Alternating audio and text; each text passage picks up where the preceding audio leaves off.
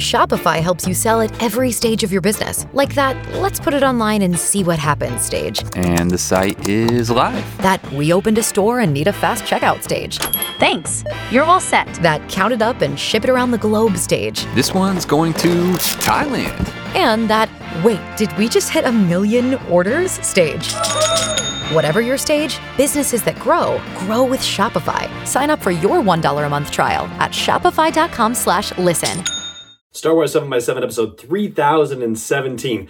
When Star Wars makes political statements, they tend to be more in terms of allegory and metaphor, that sort of thing. But there was the most overt political statement about the Empire that's ever been made in Star Wars storytelling during chapter 5 of Andor, and I thought it would be worth revisiting that because it is just amazing. Punch it.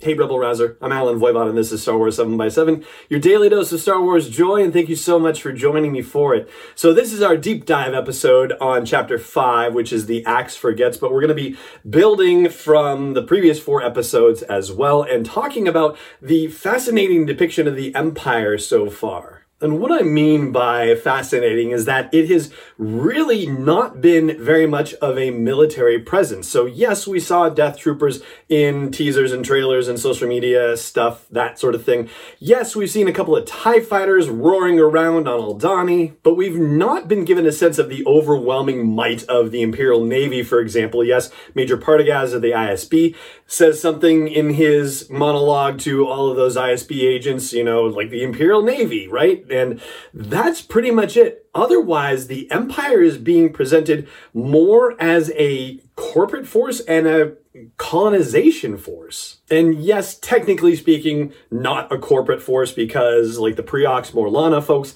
are more of a corporate force, right? But they also have their own security forces and certainly the Empire has its own security forces as well. But basically, the Empire is acting like a hostile takeover company. Like they're going in and firing people willy-nilly and taking over control of things as need be. And I'm no historian, but I have to say, it seems like there's a parallel between the Empire as it's depicted in Andor and the East India Company, which, you know, I don't know a heck of a lot about. So what I'm going to tell you is basically the summary from Wikipedia. And I'll give you the highlights that I think are relevant. So according to Wikipedia, the East India Company was an English and later British joint stock company founded in 1600 and dissolved in 1874. The company seized large parts of the Indian subcontinent, colonized parts of Southeast Asia and Hong Kong, and kept trading posts and colonies in the Persian Gulf residencies. At its peak, it was the largest corporation in the world.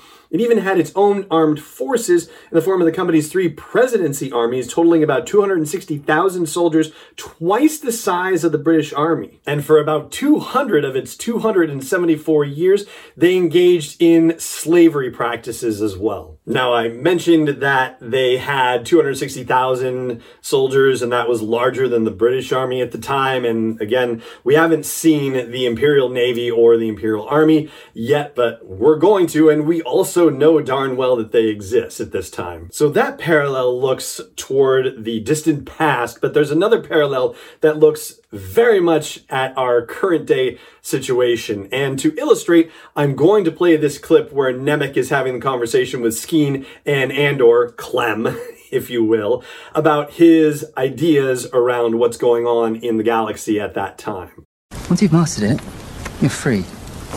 We've grown reliant on Imperial tech and we've made ourselves vulnerable. There's a growing list of things we've known and forgotten, things they've pushed us to forget. Things like freedom. Nemik sees oppression everywhere. Skeen pretends not to listen, but I know the message is sinking in. He's writing a manifesto. Did he tell you? Apparently, the only thing keeping us from liberty is a few more ideas. A few more ideas. I mean, it's so confusing, isn't it? So much going wrong, so much to say, and all of it happening so quickly. The pace of repression outstrips our ability to understand it, and that is the real trick of the Imperial thought machine. It's easier to hide behind 40 atrocities than a single incident, but they have a fight on their hands, don't they? Our elemental rights are such a simple thing to hold, they will have to shake the galaxy awfully hard to loosen our grip. Uh, I'd like to hear what Clem believes. I know what I'm against. Everything else will have to wait. You're my ideal reader. Now, that's a lot in a minute, so I'm going to address some of those things point by point. First of all, the notion of things that we knew and had forgotten and that we've been pushed to forget. In the world of Star Wars, it does make one think of the Jedi and the fact that, you know, somehow so many people have forgotten that the Jedi even existed, although I guess you could make the argument that maybe not as many people knew about the Jedi as we all thought in the first place. Like maybe they weren't that famous throughout the galaxy necessarily. But it also put me in mind of a person named Amy Siskind or Amy Siskind. Apologies, Amy, for that pronunciation situation. So she's a best-selling author and the president of a nonprofit called the New Agenda, which works for the empowerment of women and girls. She had started a website which eventually became a book that was called The Weekly List. And in it, she was detailing all of the breaches against democracy that were happening during the Trump administration. And this was centered around the notion that as these things happen and as we continue to live with it, we would just start to accept them as the new normal when we perhaps needed to be reminded that what was happening was not normal. And so her list was a way to avoid the forgetting. And then there's Nemik's bit about it being so confusing that there's so much going on and that there's so much to say and it's happening so fast that we can hardly wrap our heads around it. I mean, certainly that feels like if you are all engaged with social media, that the fire hose of information that we get from those outlets, while on the one hand, you know, information can be empowering, but the ability to manage it with everything that's going on is certainly a challenge to our generation. Then there's his comment about the pace of repression outstripping our ability ability to understand it and reckon with it, which very much feels like when you have crimes being committed and it seems like the wheels of justice take so long to grind that it even makes you doubt whether it's happening at all. Sound kind of familiar? And then there's the bit about the Imperial Thought Machine. That's the trick of the Imperial Thought Machine, that it's easier to hide behind 40 atrocities than a single incident. Well, it's certainly also easier because that's happening across a galaxy and dozens, hundreds, thousands of planets instead of just, you know, one planet like ours. But I have to say that even though Nemik identifies Cassian as his ideal reader for his manifesto, I'm not really sure what Cassian is saying in this moment. And I would love to hear your opinions about that. So in response to um, Skeen saying, I'd like to hear what Clem thinks. Cassian says, I know what I'm against and everything else will have to wait. What does he mean by that? So let's break it into the two phrases. First of all, I know what I'm against he could be talking about what's happening right in that moment, like what he's going to be going up against with the garrison the following day, or he could be thinking about the empire itself. I mean, he certainly has expressed anti, anti excuse me, anti-empire sentiments to Stellan Skarsgård, to Luthen Rael, and talking about them being, you know, so fat and satisfied and all that fun stuff, right? And he certainly agrees with the sentiment about putting a stick in the eye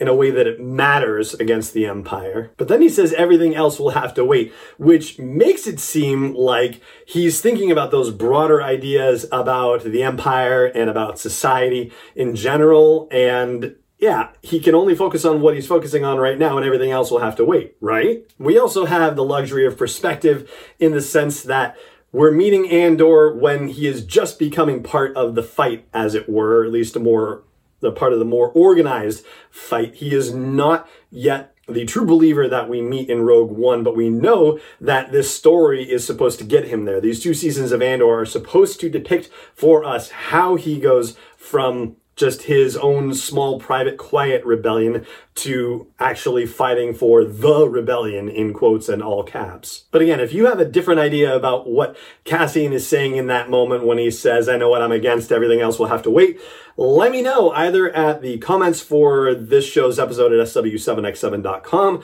or the comments on YouTube for this episode or hit me up on Twitter, SW7x7 podcast. I would love to hear what you think. And that is going to do it for this episode of the podcast. So it just remains for me to say thank you so much for joining me for it as always, and may the force be with you wherever in the world you may be. Star Wars 7 is not endorsed or sponsored yet by Lucasfilm Limited, Disney, or 20th Century Fox, and is intended for entertainment and information purposes only. Star Wars, the Star Wars logo, all names and pictures of Star Wars characters, vehicles, and any other Star Wars related items are registered trademarks and or copyrights of Lucasfilm Limited, or their respective trademark and copyright holders. May the force be with them. All original content is copyright 2021 by Star Wars 7 by 7 We hope you love it. Has the winter season taken a toll on your tile, upholstery, carpet? Call Cyclone Cleaners 570 726 6200. For all your carpet, upholstery, and ceramic tile cleaning needs, it's Cyclone Cleaners, also offering odor treatment and soil and stain guard. Choose the only cleaning company that supplies the water to clean your home and disposes of it when they are finished. Call Cyclone Cleaners to schedule your cleaning today. 570 726 6200.